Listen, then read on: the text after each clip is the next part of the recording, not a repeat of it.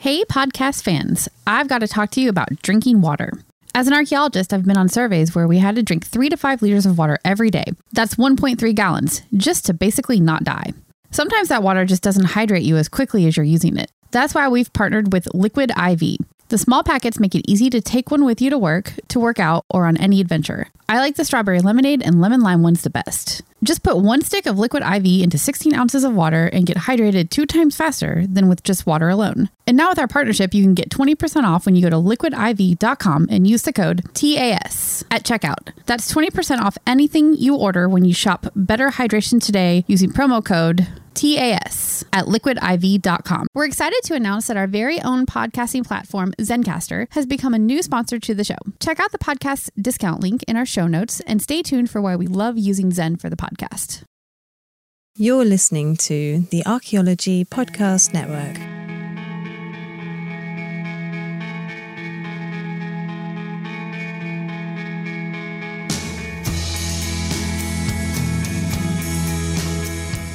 Hello and welcome to The Archaeology Show, episode 105. On today's show, I talked to Dr. Jonathan Marks about scientific racism and creationism.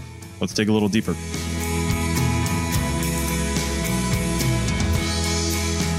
All right, welcome to the show, everyone, and welcome, Dr. Marks. How you doing? I'm doing nicely. Let us cast our pod.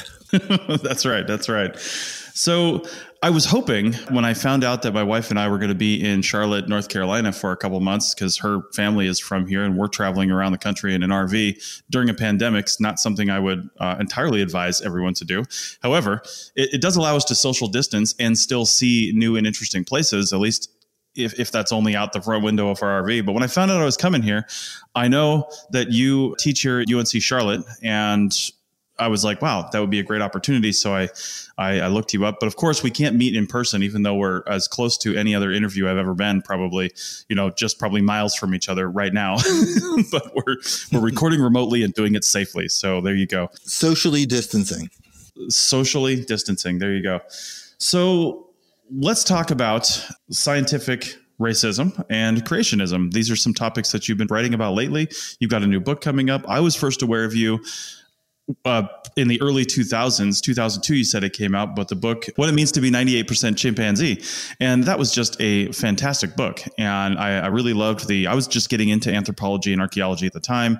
And it was a real eye opener for me on just a number of topics. So, but one of your most recent books that I want to bring up first is called Is Science Racist? And I'm a CRM archaeologist. I've talked about cultural resource management archaeology on this show quite a few times. And over the summer, especially after the George Floyd events in Minneapolis, Minnesota, there was a lot of talk in CRM archaeology about diversity and lack of diversity and, you know, why are there so many white people in CRM and things like that? And is there some sort of bias in the writing? And it just was this whole thing about diversity and racism. So it made me think about this book of yours, Is Science Racist? So let's just start with that. What do you mean by that?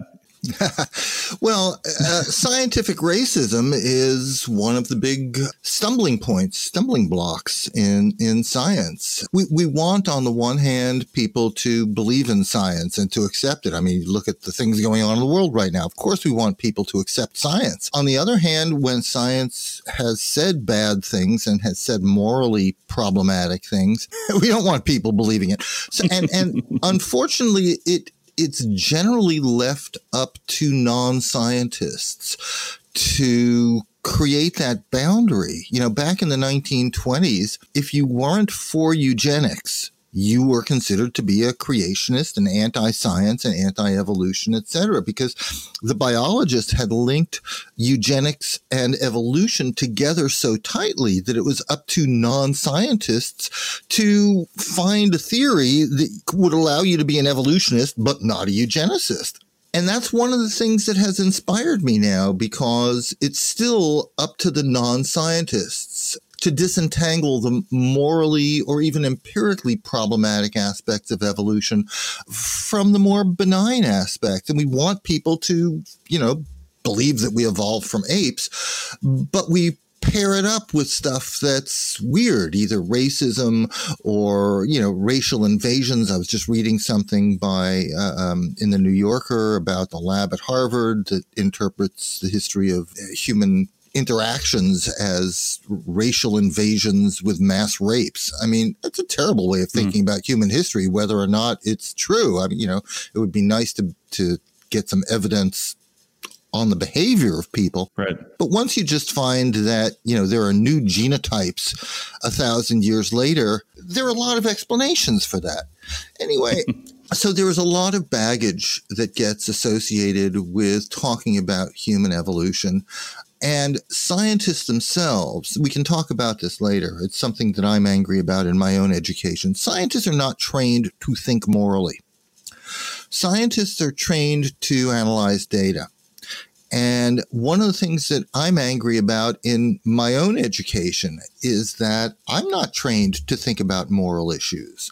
In the training of a scientist, we assume that you become a moral person by osmosis, and that somehow, you know, you just accept it. You don't take moral philosophy or civics or things like that because that's soft humanities stuff. But that's where the issues in our society are right now. You know, the basic questions of why do we have a government? Why do we pay taxes? Why do we want roads? Why do we want healthcare? And clearly that is what's missing from a lot of people's mindsets today, like half of the country. Right. So we have lost, I don't know if we ever had, but we've lost the ability to engage in a moral argument. And by argument, I mean conversation. I don't mean just yelling, "You're immoral, I hate you," and walking away, which is where we usually end up. And scientists are not trained to do that. The people who are trained to do that are philosophers and theologians. And we still denigrate that training in education. We want everybody to be STEM. We want everyone to take STEM. And STEM is going to teach you certain things, but it's not going to teach you how to be a better citizen and how to be a good person. And that is clearly what is really needed in society today, not can you explain the structure of DNA? Yeah, this concept of scientists not trained to think morally really does come up in my own field of CRM archaeology as well, especially when it concerns Native American sites. And yeah, we're trained as archaeologists to collect data and in some cases interpret data, but not all the time, right? Sometimes as a CRM archaeologist, especially a field technician, like you don't have time for interpretation, right? That's somebody else's job. You're just collecting data in a scientific way in the field, and then you're moving on to another project and somebody else is doing interpretation. And you've got a deadline. Oh, yeah, absolutely. Yeah, in CRM, yeah.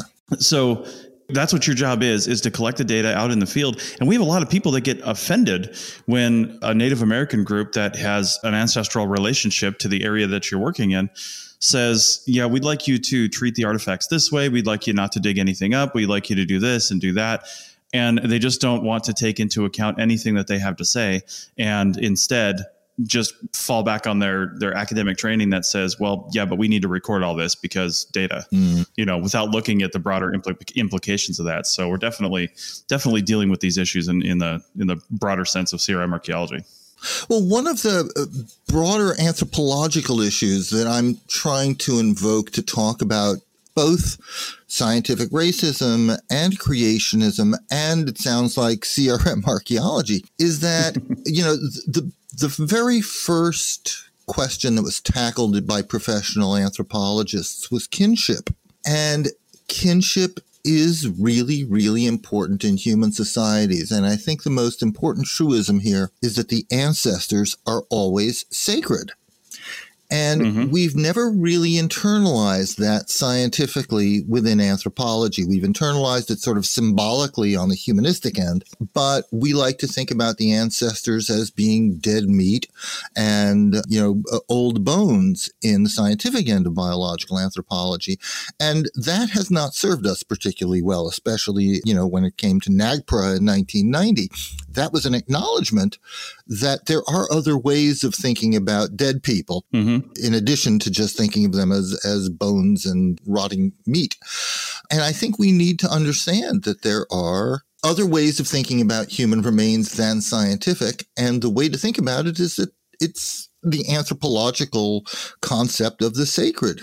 And I mean that in the sense of not necessarily holy, although, of course, there are people who worship their ancestors, but in the sense of special. And, you know, you just can't treat bones as if they were rocks, and you can't treat human remains as if they were something else. And of course, we have this tradition in science of devaluing everything and also devaluing especially the way non-scientists think about the objects that we are working with.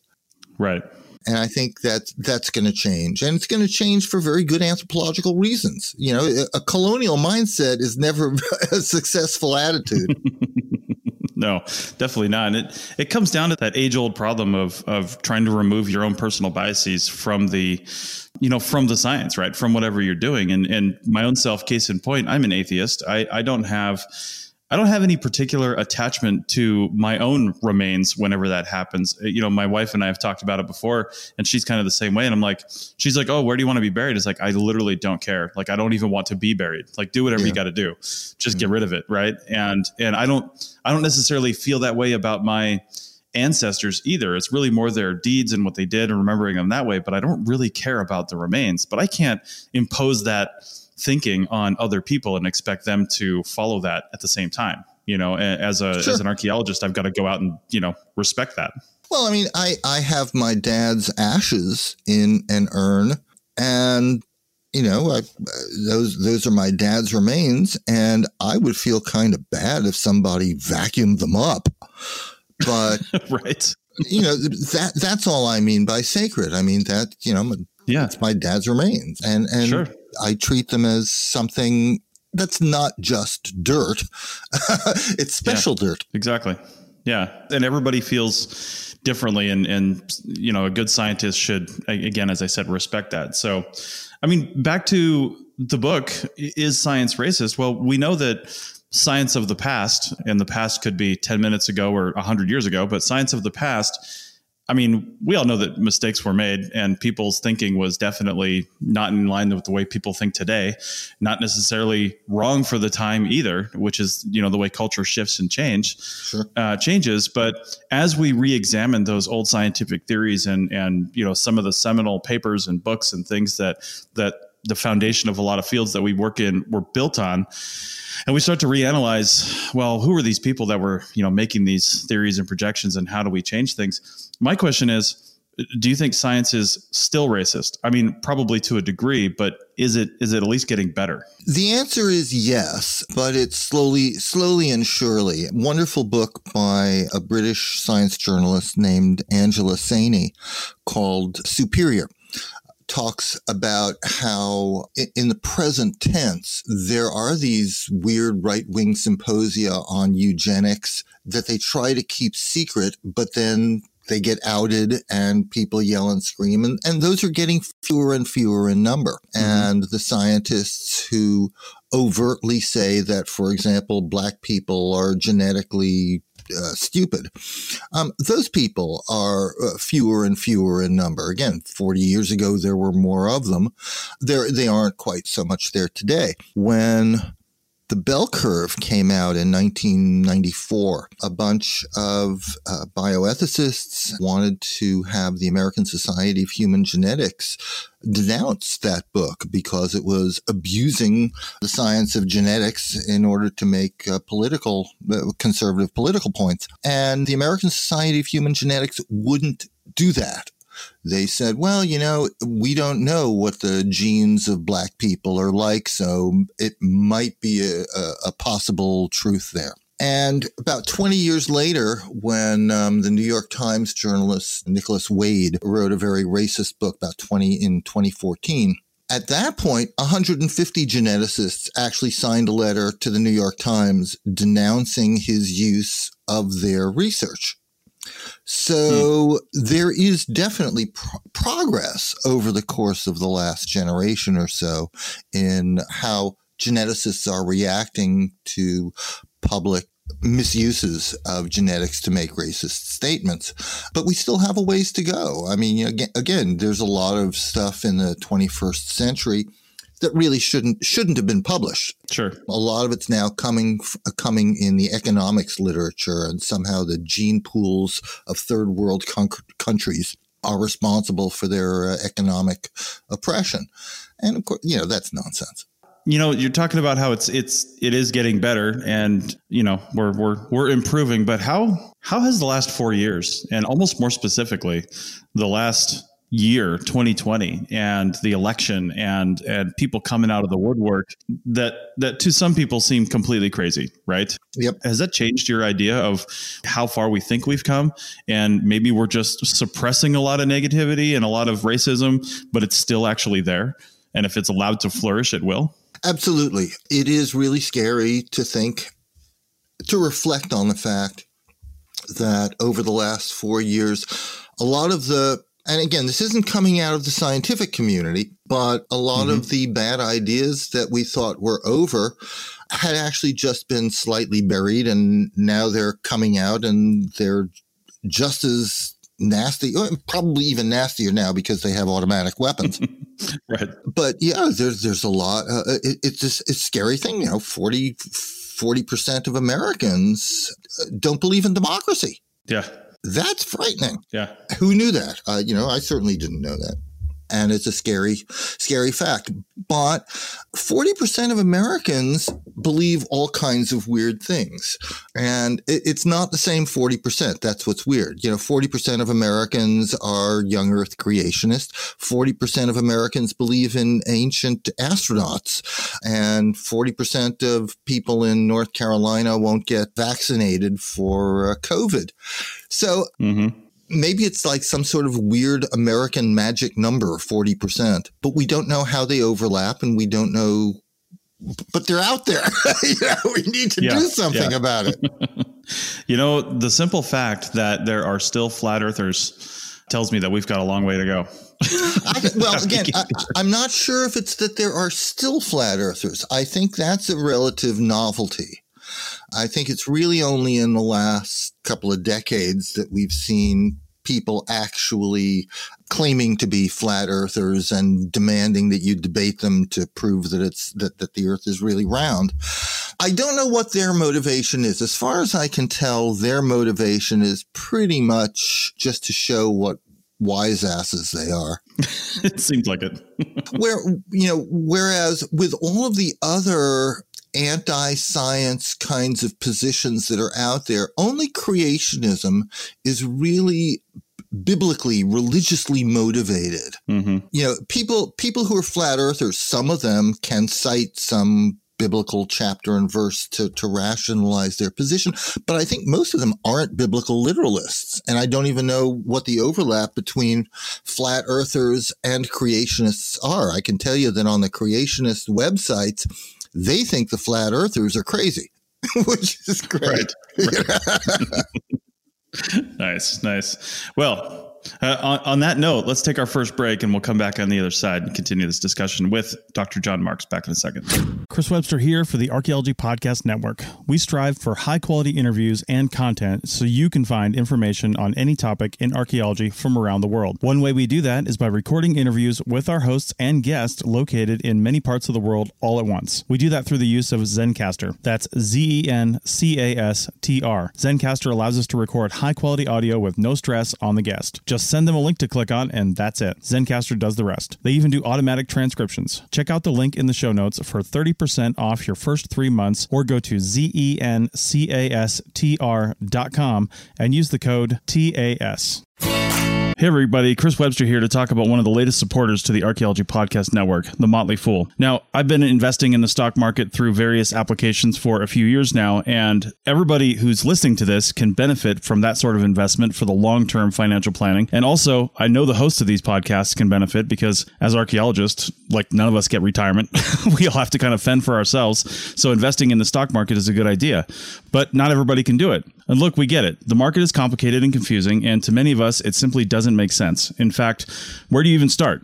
Take all of the guesswork out of it with the Motley Fool Stock Advisor. The Motley Fool has been around for over 25 years and has been spot on in recommending some of the world's most important companies before they hit the big time.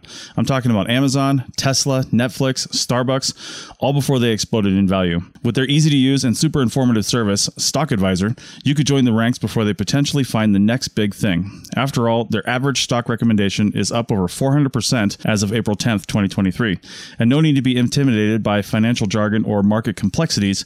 As the name suggests, these guys don't take themselves too seriously. Now, finances, that's a different story. Their friendly and relaxed approach has helped over 700,000 people move closer to financial independence, all while beating the market and having fun. New members can access Stock Advisor for only $89 for their first year, a full $110 off the full list price. Don't sit on the sidelines and think about what could have happened. Visit fool.com/APN to start your investing journey today. That's $110 discount off of $199 per year list price. Membership will renew annually at the then current list price. So again, check the link in the show notes of this episode. All right, welcome back to The Archaeology Show, episode 105. And I'm talking to Dr. John Marks. And we left off talking about racism in science, and not necessarily racist scientists, but definitely racism in science. And before we started talking, and actually in the last segment, we mentioned some things about getting into the Bible and creationism. And then over the break, we were talking about the Flat Earth documentary on Netflix and Flat Earthers and Creationists. So let's talk about the Bible and creationism and where we want to go with that. So just kick us off with that topic on your thoughts on it. Okay, well, I mean, I've always taught everything historically and epistemologically. So when I teach introductory biological anthropology, I'm always focused on not just what do we think, but why do we think it and what did we think before we thought this. And so I've been fascinated by the fact that biological anthropology is uniquely situated in the sciences in that we have people on either side of us who don't like our science. We've got the racists who don't like our official authoritative statements about human diversity, and you've got the creationists who don't like our official authoritative statements about human origin. And physicists don't have to worry about that. Chemists don't have to worry about that. Yeah. So I've actually spent most of my career just fascinating back and forth between engaging with the racists and engaging with the creationists. Yeah, the first solo book I wrote was called Human Biodiversity, and that was pretty influential in its time for summarizing what we knew about human variation in the mid-1990s. And then what happened is that title, that phrase, Human Biodiversity, I coined it in order to come up with a different way of talking about human variation that wasn't racial. An alternative to thinking about race would be human biodiversity. What are those patterns?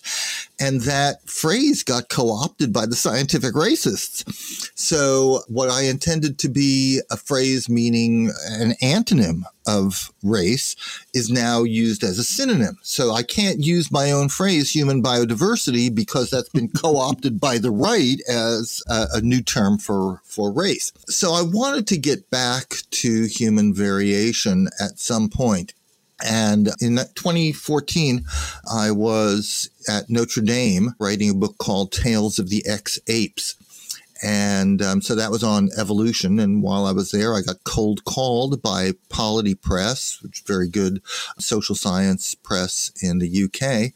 And they were interested in whether I wanted to do a short book on scientific racism. And I said, yeah, I'd like to revisit that topic. Yeah. So when I finished Tales of the Ex-Apes, we wrote that.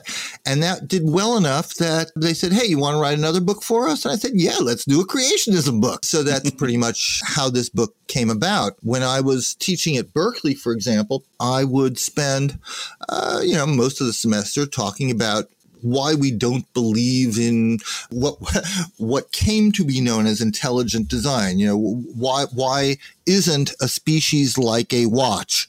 And why is a species more like a breed, a variety, a subspecies than a species is like a mechanism, which, of course, is the fundamental replacement of the metaphor that Darwin does in the 1860s by saying, I learned in school that a species is like a watch, but, it's not. It's more like a variety or a breed or a subspecies. So they've gotten this all semester. And I'm teaching human evolution at Berkeley, and the founder of intelligent design, a law professor named Phil Johnson, was teaching there in the law school. So I would have him come out and give a guest lecture on intelligent design. And I figured, you know, if he won any souls for intelligent design, then I hadn't done my job particularly well. But it was really interesting. I learned more about intelligent design by simply having a very cordial lunch with Phil Johnson than I ever would learn from their writings. Mm-hmm. For example, Johnson gave the example to my class. This is 1998, 1999, of how Windows 98 was an example of intelligent design. Now, of course, these are sophisticated Berkeley students in the audience, and they knew that Windows 98 had crashed the day that Bill Gates tried to demonstrate it. So it was not a very good operating system, right? But this was his example of intelligent design. And over lunch, you know, I asked him, look, if Windows 98 is evidence of intelligent design, what is macOS? I mean, it's a better designed system by a different designer. So is intelligent design theory, is that even compatible with monotheism, or is it really a polytheistic theory? And Johnson, you know, just said very casually, we're casting our net widely. It's just as compatible with polytheism as it is with monotheism. And I said, well, but so you're teaching a theory that isn't even fundamentally monotheistic in these churches, in these evangelical churches. And you're not telling them that the ideas that you're giving them are just as compatible with polytheism as they are with monotheism. And he says, well, why would I tell them that? You know? So it was all very much, there are issues and let's discuss them. You know, if you want to believe in the Bible, that the Bible is sacred, I accept that. I have no problem with the Bible as sacred literature. But if you want to tell me that it was divinely authored and came about, you know, from the fingerprint of the creator of the universe in exactly these words, then we need to look at it carefully. And one of the things that happened to me during my year at Notre Dame when I was writing Tales of the Ex-Apes is that for the first time in my life, I actually started hanging out with biblical scholars. And, you know, back when I was an assistant professor at Yale, I didn't know anybody in the Yale Divinity School. It's like, my God, who would hang out with those people? I'll probably try and evangelize us. And I began to realize is that, first of all, there's been a real sea change in the demographic composition of biblical scholars, in that they're coming not from evangelizing like they did 40, 50 years ago. They're coming from philology, language, history, classics, and they have a lot of anthropological training.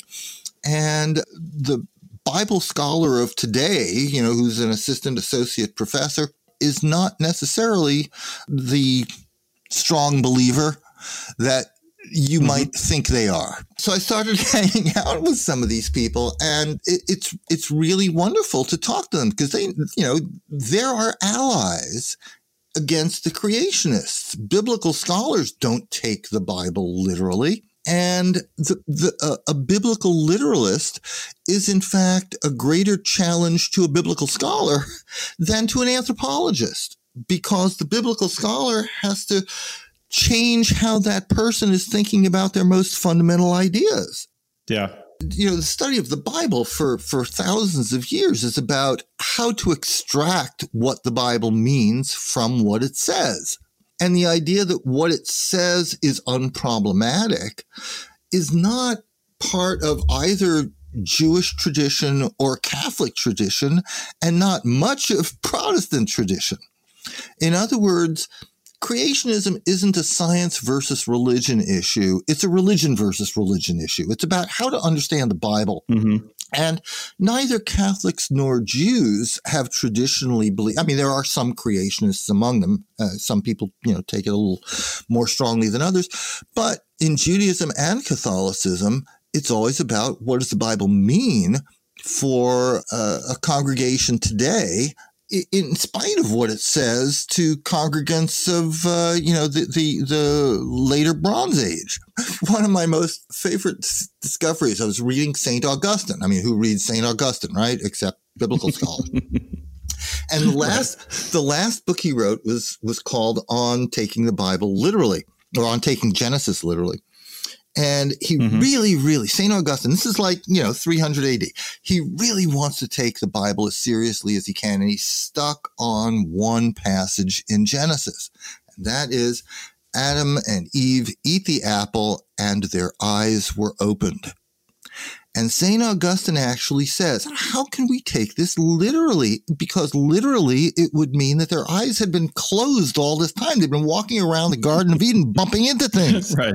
And obviously, the only way to understand that is metaphorically. Their eyes were opened metaphorically, and they could see morality. And once you recognize that there is inescapable metaphor there, then you have to start saying, all right, well, what else is metaphorical, and how can we reconcile what the Bible says to, what we now know? And that's kind of where we are. The people who want to take the Bible at face value are going against centuries and centuries of biblical thought and scholarship. So they're antithetical to modern humanistic scholarship at least as much as they're antithetical to modern scientific scholarship. And that's, I think, what's missing from the discussions of creationism.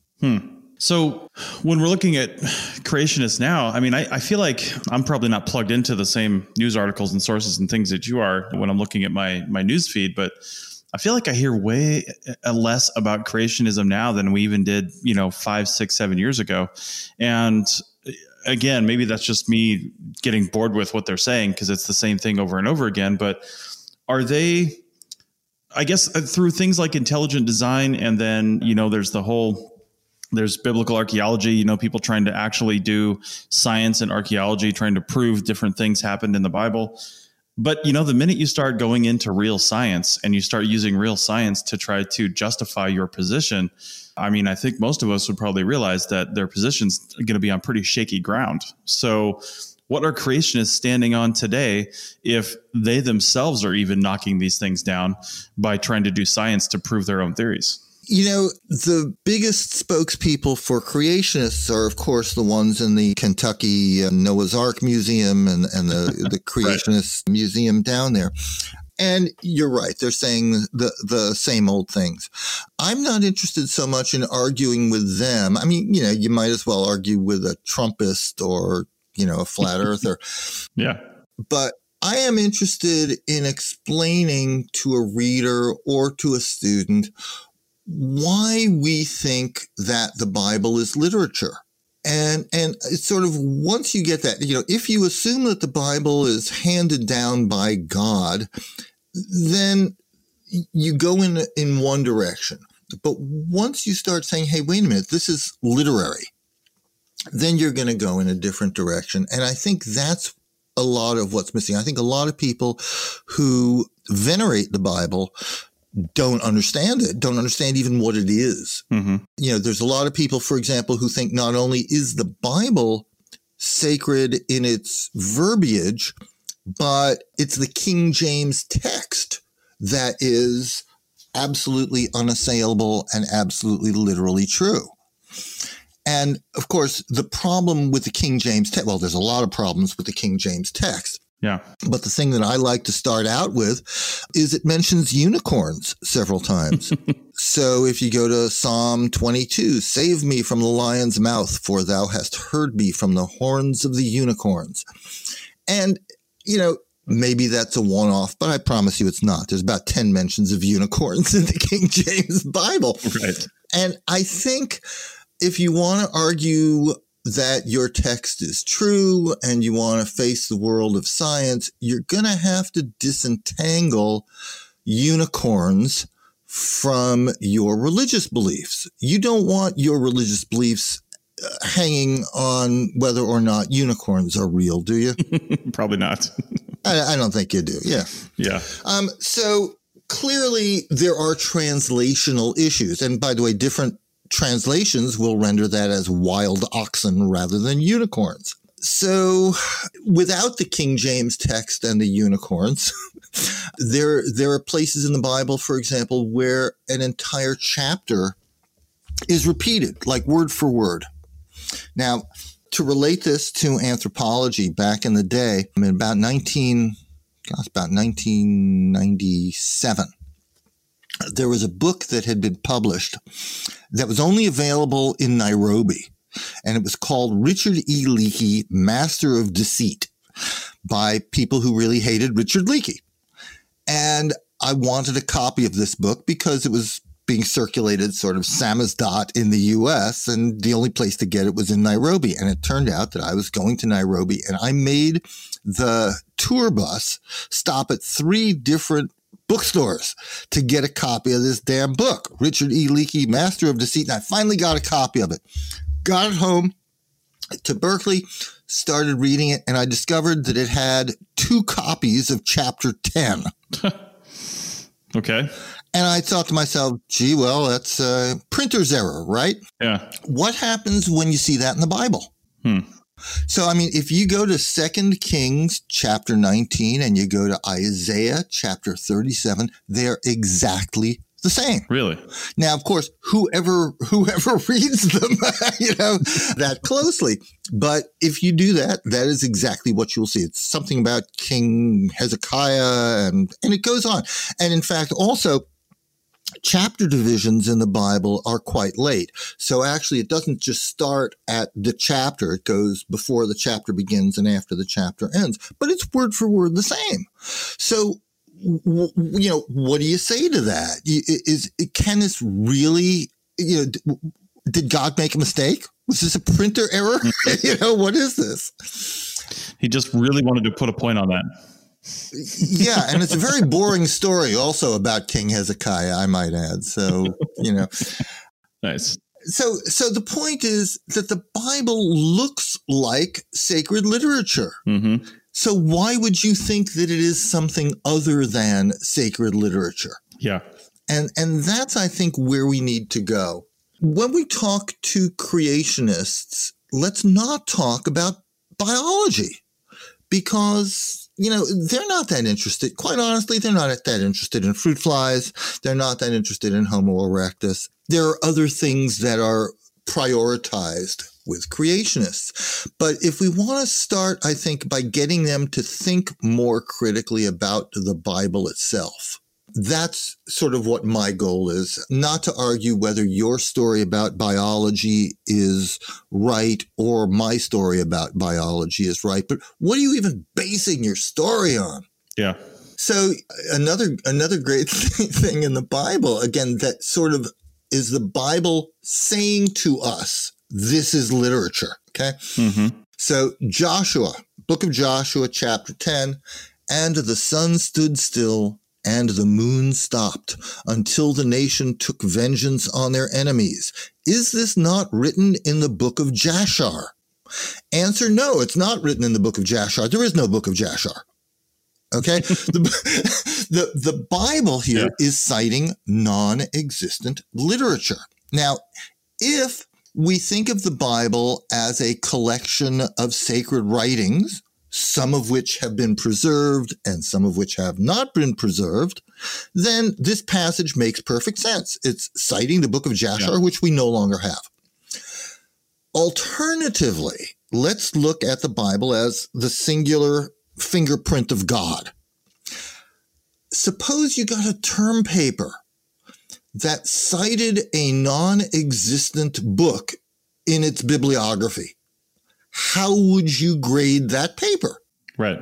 And presumably you would say that's not the way bibliographies work. You can't do that. You can't cite non-existent literature.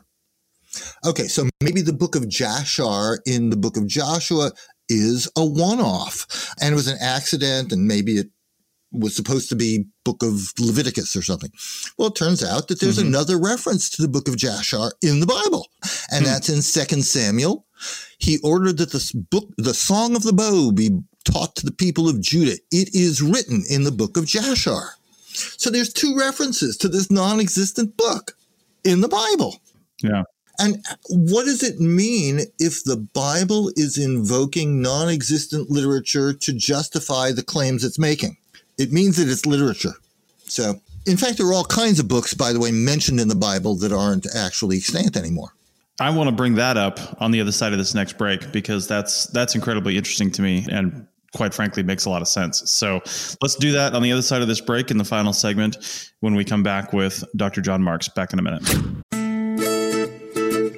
If you own a vehicle with less than 200,000 miles and have an auto warranty about to expire or no warranty coverage at all, listen up. CarShield has a low-cost, month-to-month vehicle protection plan that covers more parts than ever. Visit carshield.com/audio to find out how you could pay almost nothing for covered auto repairs. Drivers who activate this vehicle protection today will also receive free roadside assistance, free towing, and car rental options at no additional cost. Get your free quote today at carshield.com/audio. That's carshield.com/audio. Everybody in your crew identifies as either Big Mac Burger, McNuggets, or McCrispy Sandwich. But you're the Filet-O-Fish Sandwich all day. That crispy fish, that savory tartar sauce, that melty cheese, that pillowy bun. Yeah, you get it. Every time. And if you love the Filet-O-Fish, right now you can catch two of the classics you love for just $6. Limited time only. Price and participation may vary. Cannot be combined with any other offer. Single item at regular price. Ba-da-ba-ba-ba. All right, welcome back to The Archaeology Show, and this is the final segment of episode 105 with Dr. John Marks, and we are talking about creationism right now. And before the break, you mentioned, you know, the book of Jashar being mentioned several times and a bunch of other books being mentioned in the Bible that don't actually exist. Well, my first thought as a, you know, as a scientist are, Well, first off, I'm also an atheist, so I don't really see the Bible as a perfect, complete text, which I know some people do. And this is one good reason for that. But then my thought is, okay, but it is a piece of literature, and it is a piece of historical literature for that matter. And is it possible that those are just lost? Like those books just don't, they were written, but they were never included for some reason. And somebody knew about them because they made reference to them. And then we go from there. So just from a pure, I guess, academic point of view, is it possible that those exist, but they've just been lost? And why doesn't that matter so much to, you know, biblical scholars? Why are they just kind of ignoring that? Oh, no. For biblical scholars, it definitely matters. I mean, the biblical scholar interprets it exactly the same way you do.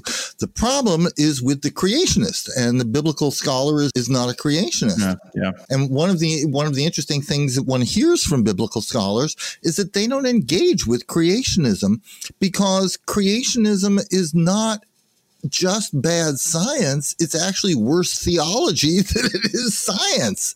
And I've had Christian theologians literally say it in those words to me. Mm-hmm. So the interlocutor here is not a biblical scholar, because a biblical scholar and an archaeologist are really going to be on the same page most of the time, especially when it comes to, you know, what is the Bible and what sense do we make of it? But it's the citizen who is just sort of listening to their pastor in church on Sunday telling them things that are baloney that are the people that I think we need to get to.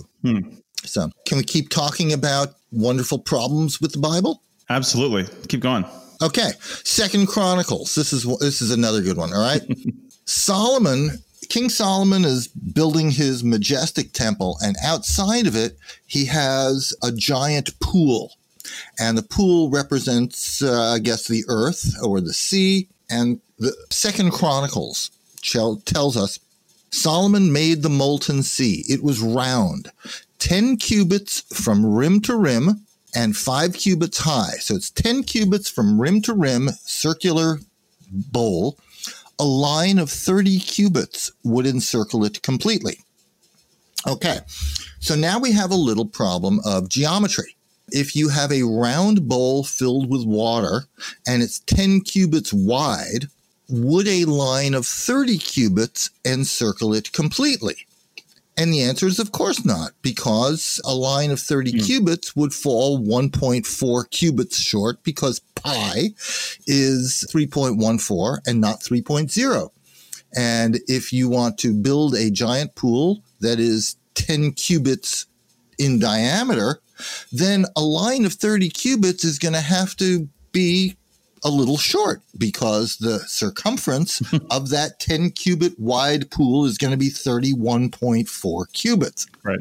So how do we reconcile this geometric problem with the realities of geometry? Right. And we could say it was a miracle. Maybe somehow the line of 30 cubits grew a cubit and a bit. Or maybe pi was different. Was pi different in the days of King Solomon? Maybe God didn't know the value of pi. Not. Yeah. Or obviously, you know, the narrative is slightly inaccurate. It was written by someone who knew that pi was about 3, and a cubit is the length from your elbow to your fingertip. And that's not exactly a precise measurement. So what the heck, you know, about 30. But again, if you take that as literally the word of God, then you have a problem with geometry. So again, it's not even a question of biology. It's a question of something much more fundamental than that. Something I'd never really, I guess, really solidly thought about before. You know, I've known creationists. I've read books on creationism, you know, not studied it extensively, but I always just assumed that while they were literalists, that, and maybe this is just my scientific brain kicking in, that they couldn't possibly take 100% of the Bible as literal, you know, passages that were, you know, in my early, the only sort of biblical training I guess I ever had. I didn't grow up very religious, but we did go to Bible school when I was younger. And I remember seeing the red passages were like stuff that Jesus actually said in the particular Bible that we had and things like that. So in my mind, if something was going to be literal, it was going to be the stuff that, you know, the stuff that Jesus said that if I were going to take things literally would be those things right there, or the things that he was supposed to have said. But do creationists really take every single word of the Bible as literal? Is that, I mean, your real dyed in the wool creationist, is that what they think? Well, there is a spectrum of beliefs, I'm sure. But, you know, 200 years ago, Thomas Jefferson was cutting up his Bible and taking out the things that he didn't think Jesus said and leaving in the things he did think Jesus said. So this is not exactly new. Sure. But once you are a biblical literalist, once you say the book of Jasher, let's get back to the book of Jasher. Once you say that book is missing and has been lost, then you leave yourself open to the argument that maybe the book of evolution has been lost too. And once you start saying as a creationist, okay, maybe these passages should be understood metaphorically, then you leave yourself open to, okay, maybe the 6 days of creation need to be taken metaphorically as well. And that's what real Christian theologians have been saying for, you know, at least 150 years. So the problem is again, not with the biblical scholars. The problem is with the rank and file who are told things by uneducated leaders of their flock and need to learn some anthropology. Yeah. I mean, you know, Adam and Eve, just talking about Adam and Eve, the most fascinating thing about Adam and Eve to me as an anthropologist is that they were horticulturalists, right? They're tending a garden. Right. So what, and this in fact was a big issue in the 1800s for the scholarly community, namely, what about hunters and gatherers?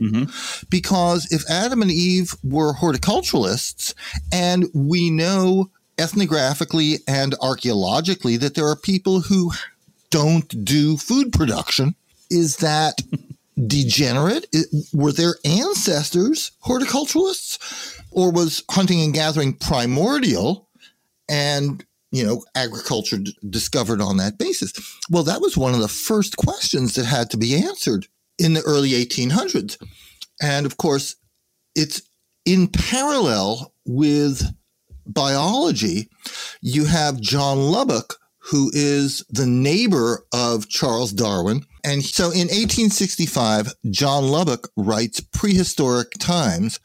And Prehistoric Times is the book that establishes for the entire academic community and the literate community that hunting and gathering is primordial in human existence.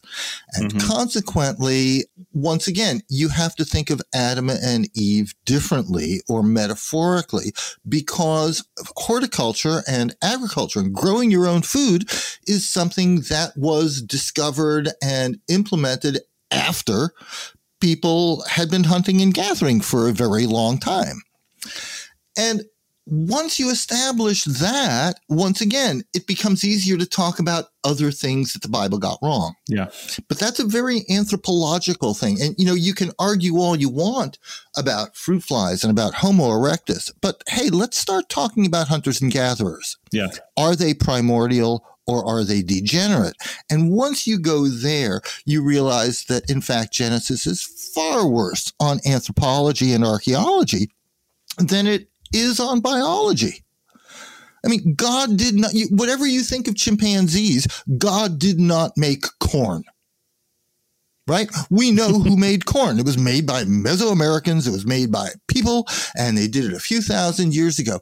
If you want to start trying to relate it to the Bible, you sort of have to ask, how did it get lost from Europe, Asia, and Africa until, you know, the 16th century? You might ask, how did Noah drop it off in Mexico? Right. I mean, you know, these are questions that archaeology is pretty clear about, and absolutely refutes what's in the Bible.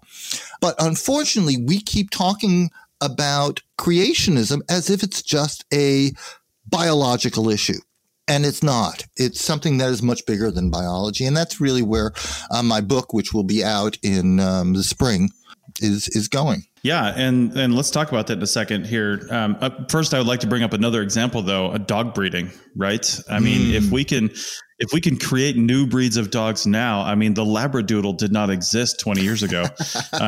But if we can make new breeds of dogs now, and we can put hybrid vegetables together in a garden, like any person with a plot of land behind their house can dump two things together and make hybrid vegetables. And if we can do that now, why is there this massive assumption that these things weren't happening intentionally, if not naturally, you know, when things just kind of happen that way through evolution and, you know, different types of breeding? It just floors me that people can't see that. Oh, but that's exactly Darwin's fundamental argument in The Origin of Species, is that a species is not like a human, is not like a human-made mechanism. It's like a very large dog breed. Mm-hmm. Yeah. Yeah.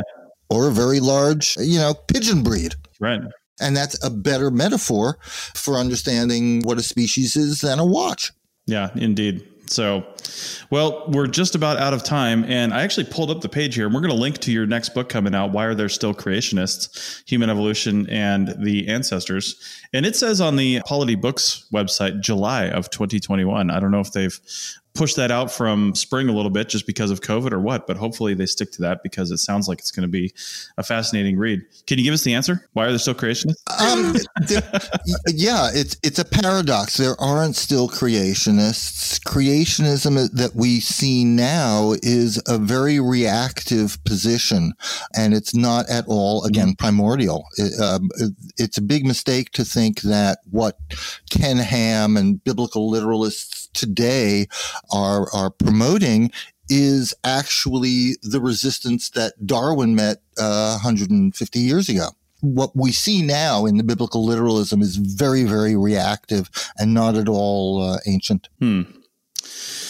Well, good to know. I think my final question for you is, where are you going from here? This book is more than likely written. I don't know if you're just working on some edits or something like that, but at this late stage in the game, you're probably pretty much done with it. So where are you going from here? Are you sticking with this theory and sticking with creationists and the Bible and things like that? Or are you going some other way? Well, I should be receiving galley proofs in about 5 days on this book. So when it's out in July or perhaps June, I will be working on something else. And that book will probably get back to questions about popular assumptions in genetics. So I'm vacillating between creationism, I guess, and racism again. But this won't be focused so much on racism as on an over-reliance on folk ideas about heredity, of which racism is just kind of one. But we haven't really gotten very much into that yet. I'm still working on the creationism book. Sure.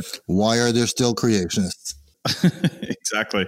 Well, hopefully we can have you on again when you're ready to talk about that next book, because it sounds like another fascinating topic. So sounds good. Again, thanks for coming on, Dr. Marks. We really appreciate it. Pleasure. And we will see everybody here next week. Thank you.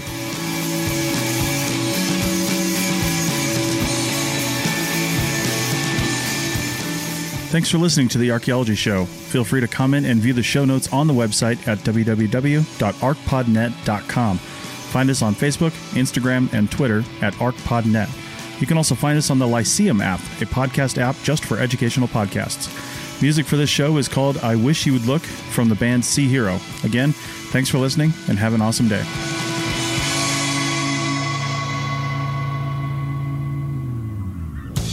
This episode was produced by Chris Webster from his RV Traveling America, Tristan Boyle in Scotland, and the Archaeology Podcast Network, and was edited by Rachel Roden. This has been a presentation of the Archaeology Podcast Network. Visit us on the web for show notes and other podcasts at www.arcpodnet.com. Contact us at chris@archaeologypodcastnetwork.com. Thanks again for listening to this episode and for supporting the Archaeology Podcast Network. If you want these shows to keep going, consider becoming a member for just $7.99 a month.